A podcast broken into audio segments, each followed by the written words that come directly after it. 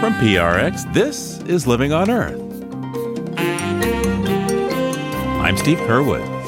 President Biden approves the Willow Oil drilling project in Alaska, despite campaign pledges to stop all new drilling on public land.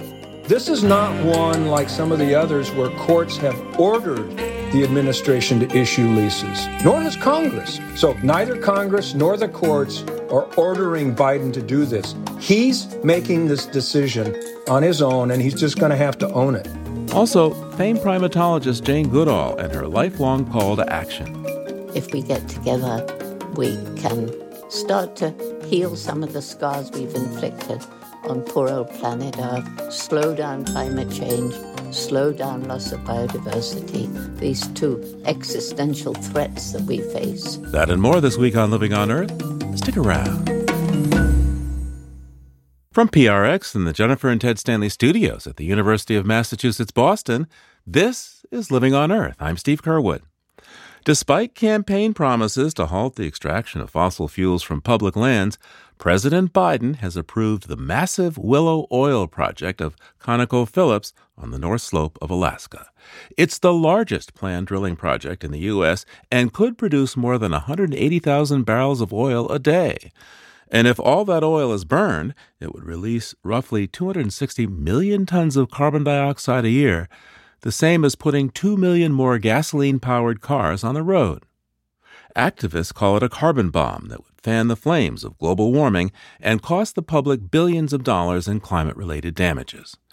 When the question of drilling in the Arctic came up during the 2020 presidential campaign, Mr. Biden was unequivocal. Totally opposed to it. Completely, totally opposed to it.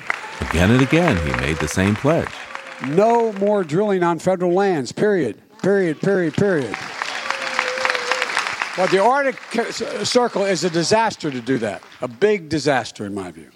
But once in office, the Biden administration defended in federal court permits issued by the Trump administration and ultimately gave ConocoPhillips the green light to proceed.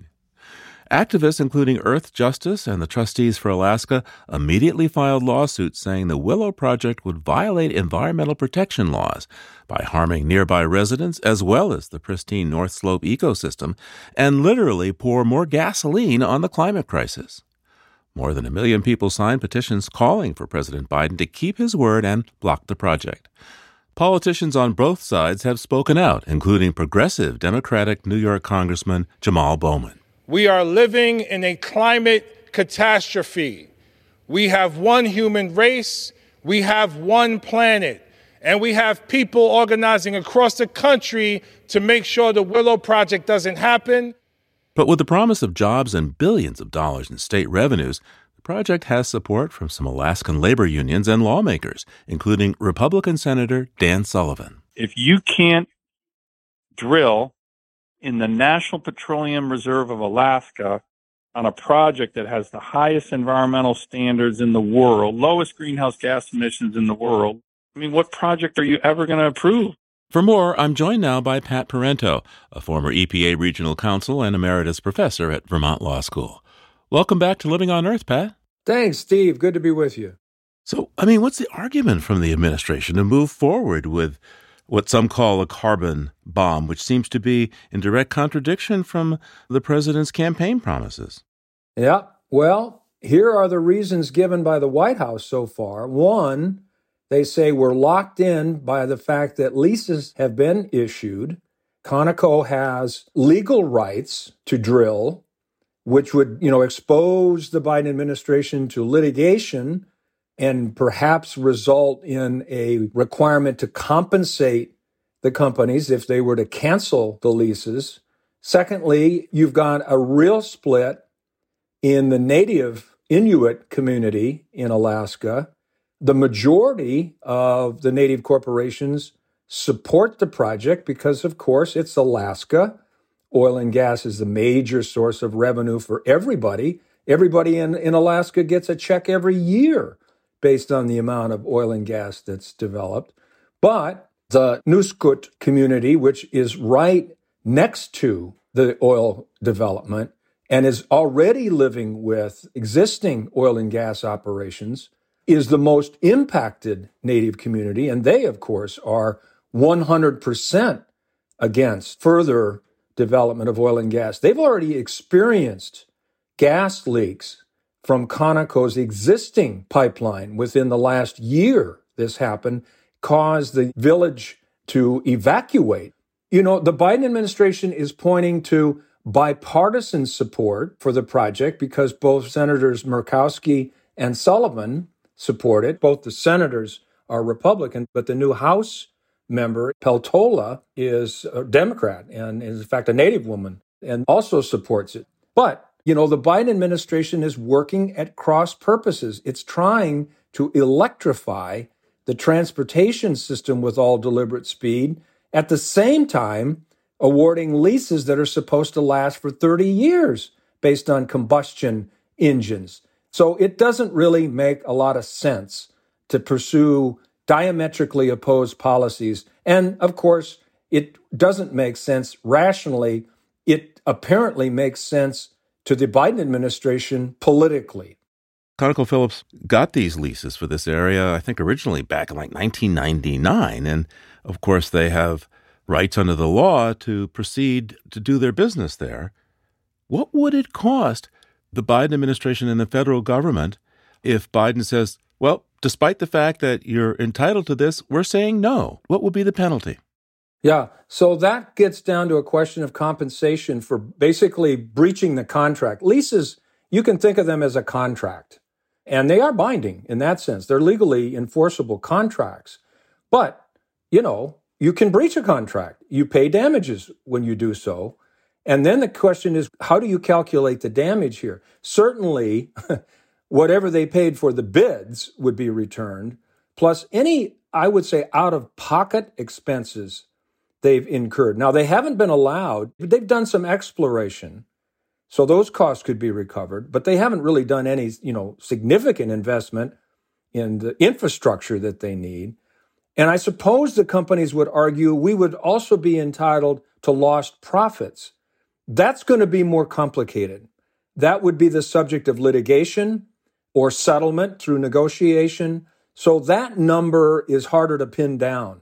But the point is this the amount of money it would take to compensate Conoco for canceling the leases could also be looked at as basically an investment in reducing climate change impacts and an investment in protecting this at risk community and an investment in protecting one of the last really pristine areas of America with some of the original wildlife heritage of the nation, right? So, whatever it would cost to compensate Conoco, you could argue is well worth it. So, what's the court situation like there? I guess the chief judge of the federal district court in Alaska, Sharon Gleason, ruled against the administration, uh, said that they hadn't done the original environmental impact statement correctly, and called for another one. How receptive do you think that court would be to seeing some fresh litigation along these lines? Sometimes courts get irritated. They say, Why are we going to have this thing? You've already settled this. Yeah, it is more difficult when you go back for what we call a second bite at the apple. But, you know, we, we should have known, I guess, where the Biden administration was going because they defended the Trump administration's EIS in court and they lost. So we'll have to wait and see what kinds of specific flaws that those that are going to challenge the approval of this lease can identify. But having litigated these kinds of cases, over the years, I'm fairly confident they're going to find significant problems with a project of this scale. And since Judge Gleason has at least shown an indication to look hard at whether the administration has fully complied, there's a decent chance that if they identify a significant flaw in the Biden administration's analysis, that she would and this would be for the second time, send it back for review. Not something I would count on, but I wouldn't rule out the possibility that there could be a ruling that would delay this project even further. Now, the Biden administration at the same time it announced that they were approving this, said, oh, we're going to have increased protection in the Arctic Ocean against petroleum extraction. How permanent are those protections? In other words, what are the chances that those protections can get thrown under the bus by another administration? Yeah. So the White House called it a firewall. And that's probably an appropriate term, which means that what they're doing is expanding areas of the Beaufort Sea and the Chukchi Sea from any further oil and gas development. President Obama created these so called safe zones or marine sanctuaries. And so Biden is now basically expanding on those. And that's a good thing, but it's not permanent. Another administration can come in and make a different decision. The term firewall means it would be more difficult for a future administration to reverse course. And that's true. They'd have to have some justification for that. But it's not to say they couldn't do that.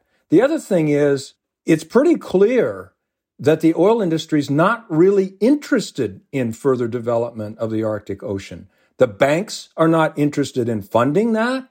The Shell company sank something like $4 billion into an earlier uh, attempt to get into the Arctic. They had one of their icebreaker ships actually frozen in the ice. It couldn't get through the ice.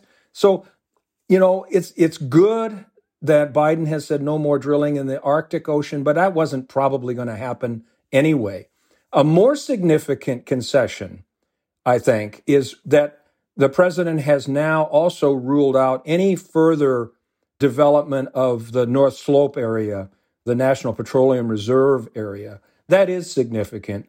Again, it isn't permanent in the sense that it could never be undone, but it was a good thing. It doesn't really offset, frankly, the harm that's caused by the Willow Project. And by the way, you know, this is not one like some of the others where courts have ordered the administration to issue leases, nor has Congress, by the way. So neither Congress nor the courts are ordering Biden to do this. He's making this decision on his own, and he's just going to have to own it.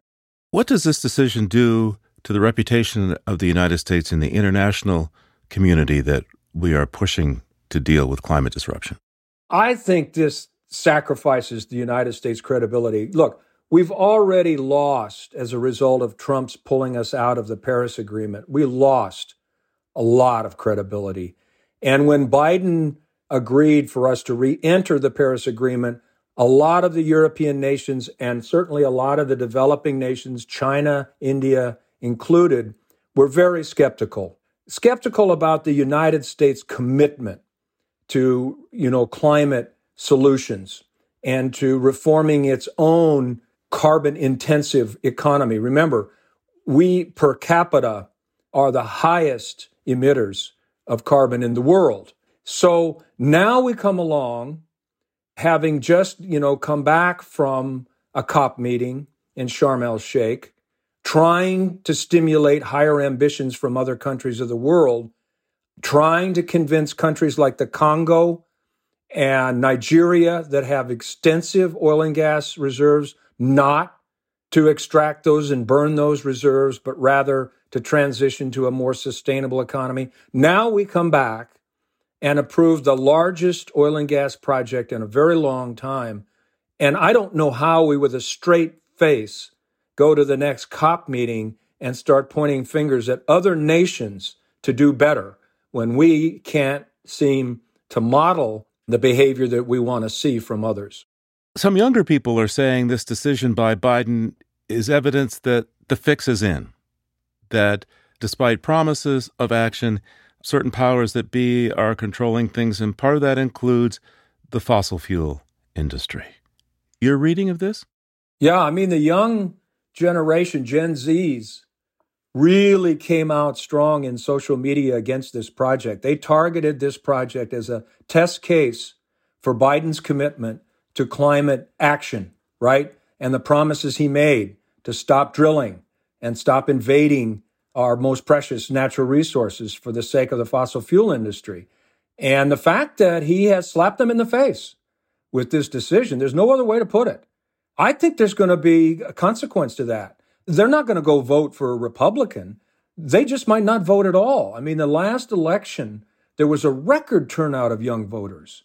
And that's what propelled Biden to the White House. I'm sure he knows this and his, his staff knows this, but for some reason they decided to not prioritize, I guess you'd say, the youth vote on this one. And I don't know how they're going to restore confidence and gain back the active support, which they desperately need if they're going to make another successful run for the White House. Time will tell, but this is a big blow, I think, to Biden's credibility with the younger generation. Pat Parenteau is a former regional counsel for the Environmental Protection Agency and emeritus professor of law at the Vermont Law School. Pat, always a pleasure to have you on the show. Thanks very much, Steve. Enjoyed it.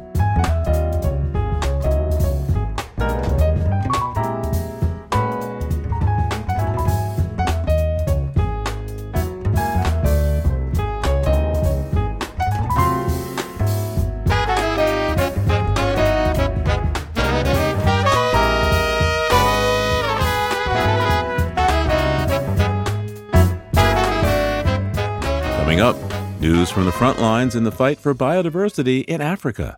Keep listening to Living on Earth.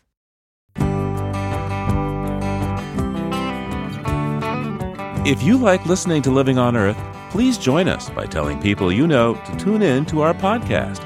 And if you can, please send us a donation. $5 or more makes a difference. Just go to loe.org and click on donate at the top of the page. Thanks.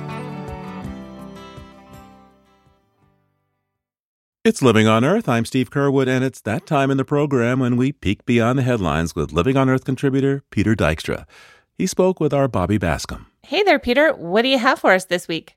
Well, hi, Bobby. You know, in recent years, there's been a lot of reporting about forever chemicals, the PFAS chemicals, 14,000 different chemicals, many of which come into contact with humans all the time, but there's new research from the University of Florida that says one source of PFAS forever chemicals isn't something we touch, it's something that touches us nearly every day. Oh, what's that? Toilet paper. Oh, no. There's a new research finding not only that the human skin in the most delicate places comes into contact with paper that has some level of PFAS chemicals in it. But once that toilet paper is used and flushed, goes to sewage plants that aren't designed to treat chemicals like PFAS. They're only designed to treat biologicals like we find in our own excretions. Those chemicals and many others go through these sewage plants and end up in our waterways, giving forever chemicals another way to harm people and to harm the ecosystem. Sure, plenty of it could end up in the waterways and and some of that sludge is actually used for fertilizer. It might wind up on our gardens and in, in farmers' fields. And we're just beginning to learn uh, what the level of harm and level of risk is. But the more we hear about forever chemicals, the worse prospects seem to be. Well, what else do you have for us this week? There's one state that generates more renewable energy than any other, not California, not an environmentally super conscious state like Vermont. It's Texas, the oil land. It's been true for a long time. Renewables are big in Texas, just like everything else, mostly in the realm of wind energy and uh, utility scale solar. They are second to California, but they're catching up quickly. Well, you know, we do, of course, associate Texas with oil, but it's a very sunny state and more than half again bigger than California. So I suppose we shouldn't be too surprised. Oklahoma is also a traditional oil and gas state that's making a huge mark, particularly on wind power. And when states like that can begin to see an alternative to oil and gas, it's one source where maybe we can be a little bit more hopeful on dealing with climate change. Well, what do you see for us from the history books this week?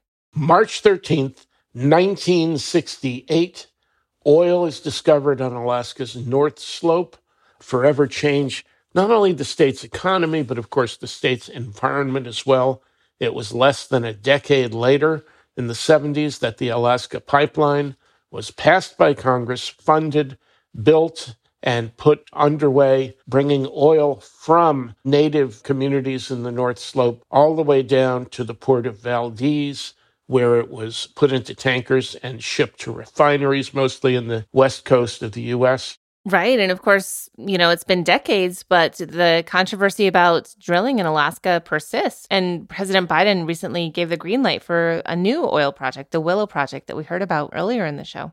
Yeah, and it angers environmentalists, largely because Biden had said at one point that there would be no new oil and gas drilling on American public lands. That's something that appears to have gone by the boards. We'll see what happens from here. All right, Peter. Peter Dykstra is a contributor to Living on Earth. Thanks so much. We'll talk to you again real soon. Okay, Bobby. Thanks a lot. Talk to you soon. And there's more on these stories on the Living on Earth website. That's loe.org.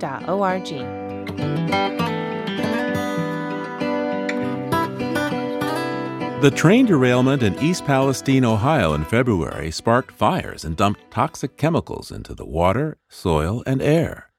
And to avoid a potentially catastrophic explosion, local authorities drain more than 100,000 gallons of deadly vinyl chloride into a ditch and set it on fire.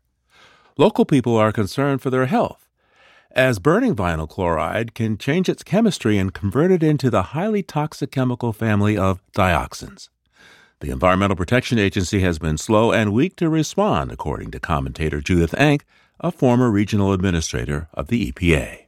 When they burned the vinyl chloride, officials didn't mention the plume that could rain down dioxins and other enduring poisons in the region.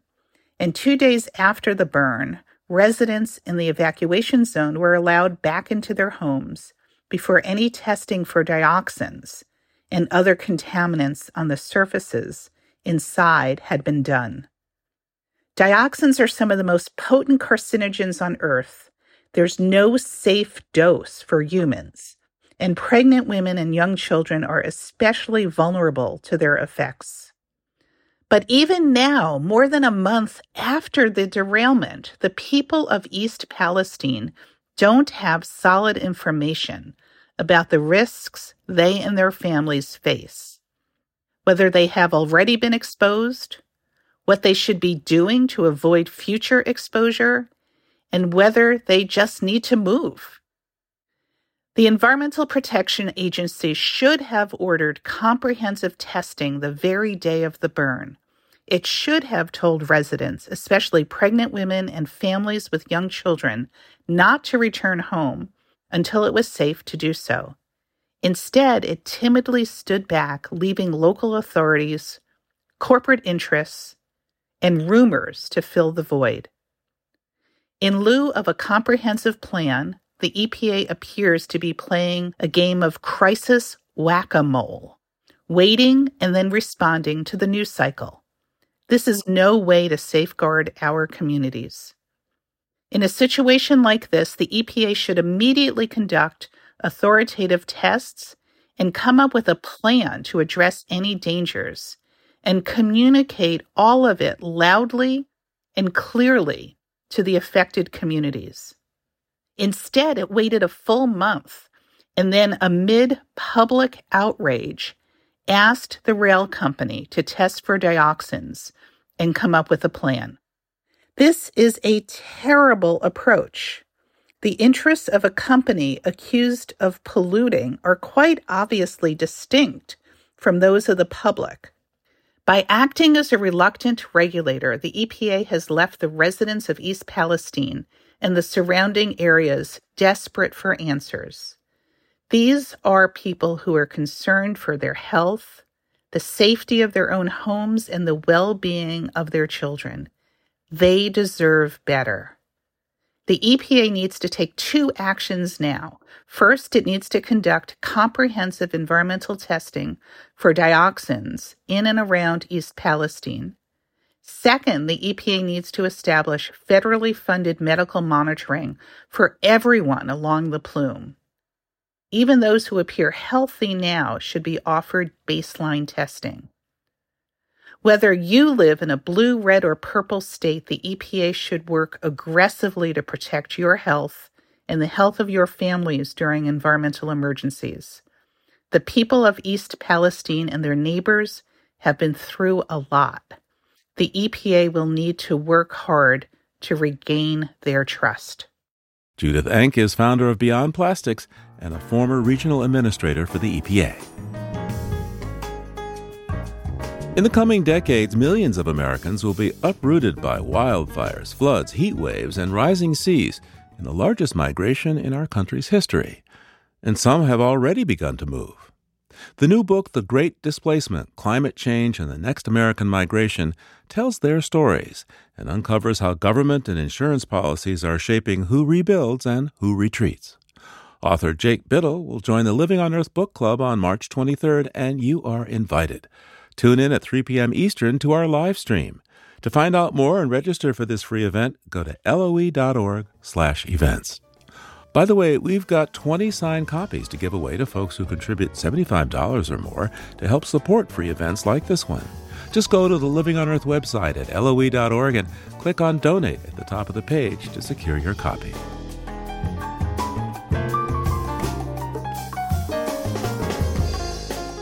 The 15th Conference of the Parties of the UN Biodiversity Treaty in Montreal, Canada, late last year, led to an agreement to address biodiversity loss, restoration of ecosystems, and protection of indigenous rights.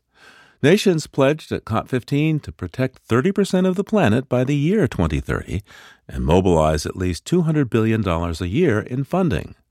They also agreed to send $30 billion a year from developed nations to the developing ones that contain most of the world's biodiversity.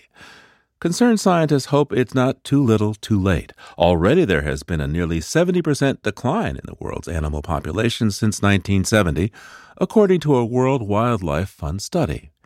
Not only are the Amazon and Asian rainforests under threat, the Congo Basin in Central Africa is also a critical biodiversity hotspot and a linchpin in the fight against climate disruption. For more, I'm joined by Irene Wabiwa. She's an international project leader for Greenpeace Africa based in the Democratic Republic of Congo and attended COP15 in Montreal. Welcome to Living on Earth. Thank you. I want you to give us the big picture here. Why is biological diversity a global issue? In other words, why is there an international convention on it? Yeah, that is a very huge question, but very good one. You know, the global biodiversity loss is at the heart of the planetary emergency, the planetary crisis that we are all facing now. As a climate change, the biodiversity crisis is also becoming a real threat to the planet.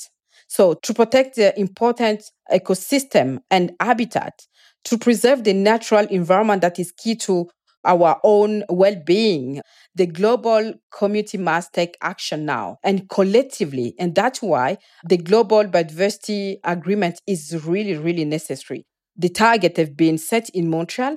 We now need to quickly move from papers to the implementation, from speeches, from signature to action on the ground, including the mobilization of finance. Without the appropriate finance, the biodiversity crisis that we are facing that is changing our life day to day will be there and will continue to struggle as we are struggling. How do the financing commitments made in Montreal at the Biodiversity COP15 compare to the need? The finance issue was one of the most tricky issues at the Montreal conversation. We should say that there is clearly a huge biodiversity finance gap. Estimates are suggesting up to 700 billion US dollars annually that is needed to protect nature. But in Montreal, government has agreed to mobilize at least 200 billion US dollars per year. You can see that is not enough. Now, my understanding is that indigenous lands make up about 20% of the Earth's territory and have about 80% of the world's remaining biological diversity. To what extent can lands occupied by indigenous people be conserved without bringing indigenous peoples into the discussion, indeed giving them credit for their stewardship over all these uh, millennia. We have so many examples, uh, unfortunately. And in the Congo Basin region, which is the second largest rainforest of the world, is a region that is composed by six countries. We could see many countries like uh, in Cameroon, in the Republic of Congo, where communities have been displaced from their land because the country has decided to create a national park. We have the example of Kahuzi-Biega National Park, where indigenous people have been asked to move away very far from their traditional land because that land have become a national park. They were not consulted, they were not informed, they only saw conservationists coming to ask them to move because they need to protect that forest. And if this decision was taken to transform that land, that piece of land, into a national park, it's because those indigenous people have been protecting this land for many decades. Otherwise, they couldn't fund anything. And instead of recognizing the effort of those communities and involve them in management, creation of national park, decision making, they just move them away. And that is not fair. No deal on biodiversity or nature protection can be successful if the rights of communities and indigenous people that are the best guardian of this ecosystem are not respected. We are happy that the deal in Montreal recognized the rights of communities, their free and private consent to be respected, but we need to see those targets being implemented, transformed into action, decision on national level. The Congo Basin, of course, is the world's second largest tropical rainforest after the Amazon, and some would say it is the most intact tropical rainforest. Describe it for us, if you could. Talk about the plants and animals and people who can be found in the Congo Basin. Uh, the Congo Basin is really uh, is, is rich, it's beautiful. It's one of the most important wilderness area left on the on the earth, if not the intact area left on the earth, as you were saying. It represents 70% of the African continent plant cover. So it's huge, it's rich. About 26% of the planet rainforest is lying in the Congo Basin. It has a lot of rivers, a lot of savannas. We have the biggest tropical peatland in the Congo Basin. It's also a home to large mammals such gorillas, elephant, buffalo, many other species that you can only find in that region. We're talking about over 11,000 species of tropical plant and more than 1,200 species of bird, 700 species of fish. So it's an area that needs to be protected. It's the second lung of the planet. And if the coming Montreal deal need to be a reality, need to be successful, that means the Congo Basin as a region need to be protected at any cost. Now, as I understand it, the peatlands in the Congo, in Central Africa, there, are the world's largest tropical peatlands complex. I think there's some 16 million hectares there. Uh, that would be bigger than England and Wales combined. And they've been managed sustainably by local communities for hundreds of years. Now, according to scientists, they hold some 30 billion metric tons of, of carbon. That's more emissions than the U.S. emits every year. What are some of the dangers facing the peatlands? Exactly. The Congo Basin is the largest complex of tropical peatland in the world. And this very sensitive complex have been protected by communities again and indigenous people since its existence. And as you were saying, they store almost 30 billion tons of carbon, the equivalent of three years of global emissions from fossil fuel. But unfortunately, these uh, peatlands are facing some serious threat. Taking the, the example of the DRC, where more than 19 billion tons of carbon are lying, the DRC government has decided to auction 27 oil blocks, including in the forest protected area and the same peatland. And according to the scientists, if these oil concessions are not stopped, more than 1 million hectare of those peatland will be impacted by the oil activities. And talking about forest, more than 11 million hectare of forest, that is huge, will be impacted. So if the, the oil blocks are not stopped in the DRC, which is more than 60% of the Congo Basin rainforest, this huge environmental disaster will impact our humanity, our planet, and our life will never be the same. That's why we're calling the DRC government to stop its oil auction and preserve the future of the humanity. Irene Wabiwa is the international project leader for Greenpeace Africa. Thanks so much for taking the time with us today. Thanks a lot, Steve.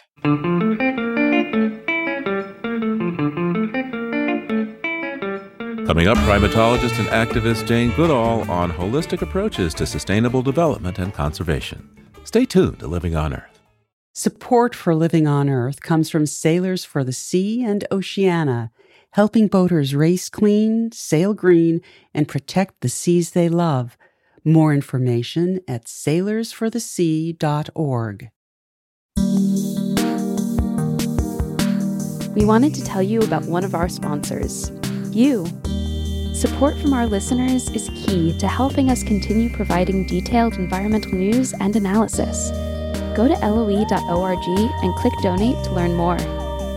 And thank you.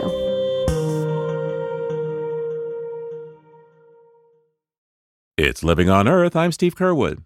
Jane Goodall is most famous for her groundbreaking work with chimpanzees in Tanzania, but she's also a conservation activist, and in 1977 co founded the Jane Goodall Institute with a mission to protect habitat worldwide by empowering local communities to develop sustainably. A new book from the Jane Goodall Institute chronicles the stories behind its holistic approach to solving conservation challenges. The book title is Local Voices, Local Choices The Tacare Approach to Community Led Conservation. And joining me now to discuss it is Jane Goodall. Welcome back to Living on Earth. Thank you. So, in a nutshell, what is the Tacare approach to conservation and how did it come about? Well, um, in 1986, there were a total of six different chimpanzee study sites across Africa. When I began, it was just me. And so, with the head of the Chicago Academy of Sciences, we decided it would be really good to bring the scientists from each of these sites together for a four day conference. The main purpose was to see whether chimp behavior differed in relationship to different environments? And if so, how? And was there something like culture, which I maintained and which turns out to be true? But also, we had a session on conservation. And it was absolutely shocking because it was clear that right across Africa, chimpanzee numbers were decreasing and forests were being destroyed. So I went to that conference as a scientist. I left as an activist. And I knew I had to do something. I hadn't a clue what to do, but got some money together and visited these different sites.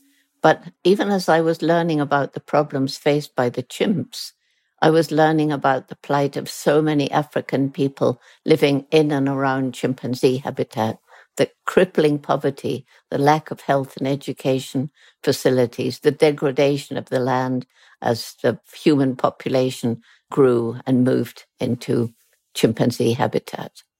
And it came to a head when I flew over the tiny Gombe National Park, which had been part of a forest belt right across Africa. And when I looked down in the late 1980s, it was just a little island of forest surrounded by bare hills, more people than the land could support, too poor to buy food elsewhere, cutting down trees to make money from timber or charcoal or to make more land to grow food for their growing families. And that's when it hit me. If we don't help these people find ways of making a living without destroying the environment, we can't save chimps, forests, or anything else. And that was how Tacare began. And then, you know, as the villagers came to trust us, then we could introduce more than just growing more food and better health and education. We could introduce water management programs, scholarships to give girls a chance for secondary education, microcredit so that people could start their own small, environmentally sustainable businesses, and family planning. So, in these 60 plus years, what have you heard from local people near Gombe and Lake Tanganyika about how they feel about their forest and, and taking care of it? As we work more and more closely with the local people, and they've learned to record the health of their forest, they really have understood the importance of the forest in their lives, that it helps to regulate temperature, that it provides shade, that it keeps moisture in the ground, regulates rainfall to some extent. And we introduced shade grown coffee. That's putting coffee under the trees of the forest. So that really helps biodiversity and provides really good quality coffee. So it has won many prizes on the main coffee market of Tanzania. five years running. Yeah. What's the brand of it, by the way? Well, it's in different countries, it's sold under different names. Gombe Reserve is the typical name in the US. So, near Gombe, the, these communities are they're very remote and fairly traditional societies. How does your approach, how does the Tacare approach help them retain their traditions and cultural identity while allowing them to reap some of the benefits of modern society? Well, because we respect their traditions and because, for example, we've managed to persuade the traditional healers. There used to be witch doctors. It used to be you only passed your knowledge from father to son. I don't think ever to a daughter. And so traditions were in danger of dying out. So we managed to persuade them to get together and they agreed to share their knowledge for the benefit of all the local people. And we started trying to grow some of the medicinal herbs. Interestingly, chimps and humans use very much the same plants to cure particular diseases. Who taught who? We don't know. What's a common plant for healing that both chimps and humans use there? Well, Aspilia is a certain leaf that they use for tummy upsets, things like that. We have a lot to learn from nature. Yes. So these days, you now have this program for young people you call Roots and Shoots. Tell us about that. I mean, you know, we're not exactly the youngest people in the world, uh, Jane Goodall and, and, myself. So the next generation is going to have to do a, a, whole bunch of things. How does the Roots and Shoots uh, youth program help develop leaders for the Tacare initiative to go forward? Well, it began in 1991 all the time, you know, way back in the late 1980s when I was already traveling around the world, giving lectures, raising awareness, and uh, trying to raise funds as well, of course. I was meeting young people, high school, university, who already were losing hope. And they were either depressed, angry, or mostly just apathetic. And they told me when I asked, this is all around the world, really, well, you've compromised our future. There's nothing we can do about it. Well, we have compromised their future. In fact, we've been stealing it. We still are. But it's not true. There is something they can do about it. That there's a window of time. If we get together, we can start to heal some of the scars we've inflicted on poor old planet Earth, slow down climate change, slow down loss of biodiversity, these two existential threats that we face. So young people, they form groups, and in that group, they discuss what they care about in their environment. Some of them care about people, poverty, homelessness. Some of them care about animals, protection in the wild, conditions in captivity. Some of them care about the environment, you know, looking after protecting forests, growing organic food, having butterfly gardens.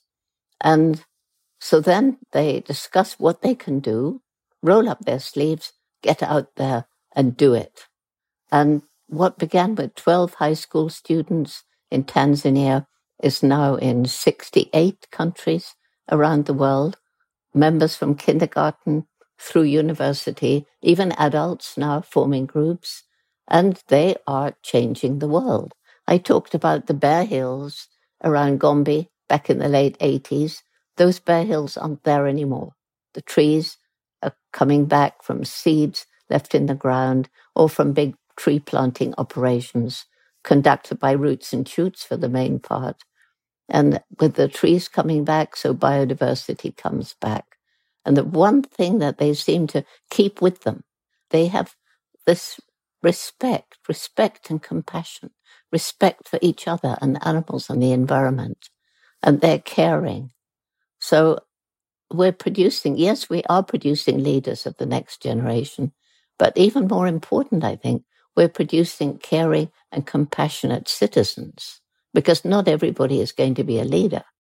So I recall the story of a young Jane Goodall who went to this part of Tanzania and was, you know, they acted like they thought you were crazy.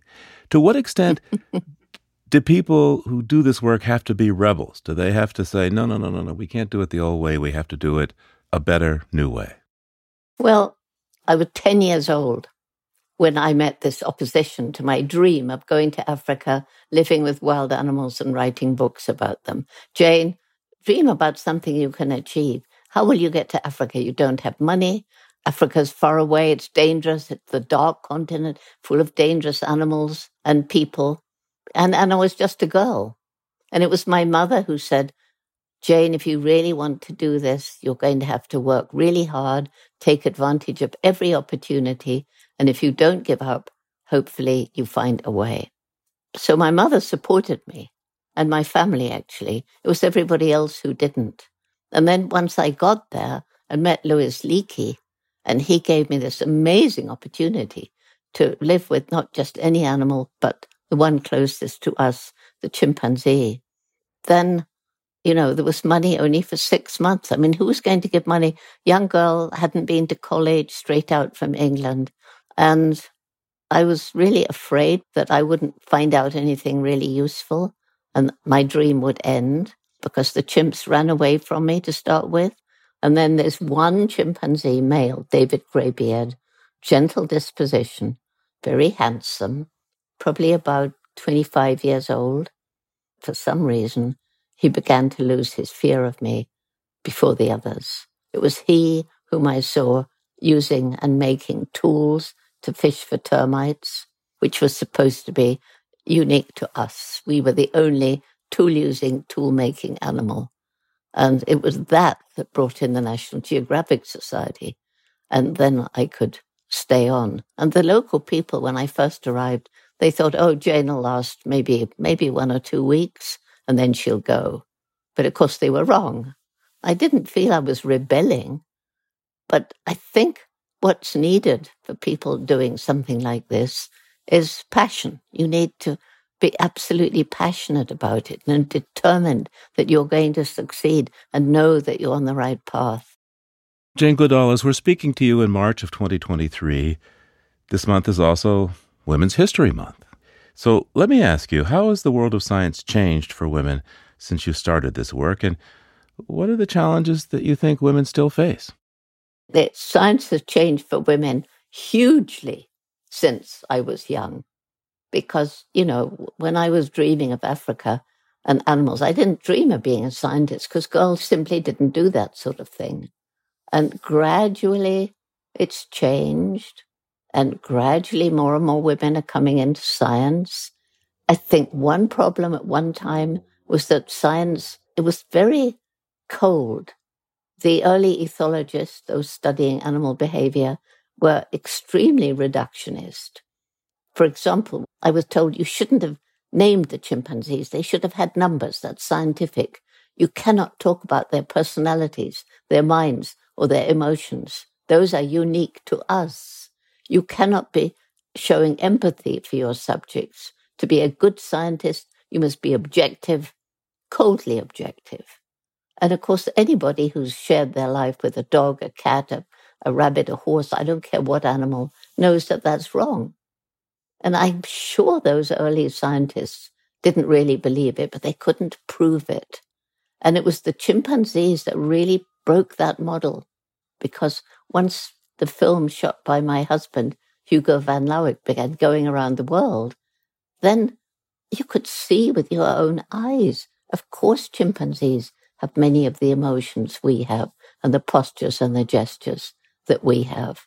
And so gradually now we're studying the emotions and the incredible intelligence of, for example, the octopus. You know, my octopus teacher. Octopus is amazingly intelligent. Crows. Crows can solve some problems faster than an eight year old human child, unless they're a genius child. So I think that women were put off by this coldness to some extent, but now it's got warmer. And I think that's encouraging a lot of girls to go into science. And I have to say it that hundreds have said to me, Jane, it was after I heard your lecture or saw your film that I decided this was what I was going to do. Because you did it, I can do it too. whatever it is. Just if they had a dream, not to listen to people who said you can't do that, but to follow it, just as I followed mine. The new book from the Jane Goodall Institute, with an introduction by Dr. Jane Goodall herself, Local Voices, Local Choices, the Tacare Approach to Community Led Conservation, is a guidebook for effective and enduring sustainability and an inspiration to anyone trying to make a difference in this world. Jane Goodall, thank you so much for joining us again. We hope to see you again soon in another couple of years. Oh, thanks so much for inviting me.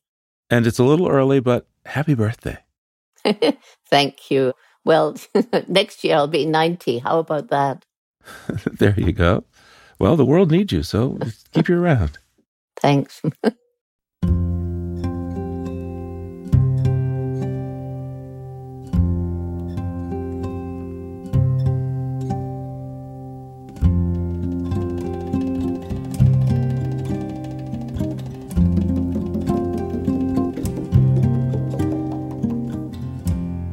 Next time on Living on Earth, a plan from the EPA to protect drinking water from PFAS chemical pollution.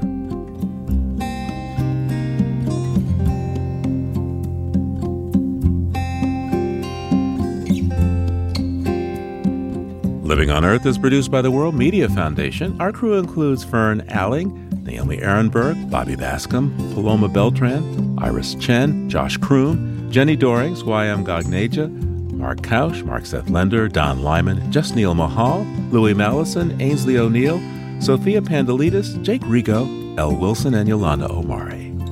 Tom Tiger engineered our show. Alison Lirish Dean composed our themes. You can hear us anytime at LOE.org, Apple Podcasts, and Google Podcast. And like us, please, on our Facebook page, Living on Earth. We tweet from at Living on Earth and find us on Instagram at Living on Earth Radio. And you can write to us at comments at LOE.org. I'm Steve Curwood. Thanks for listening.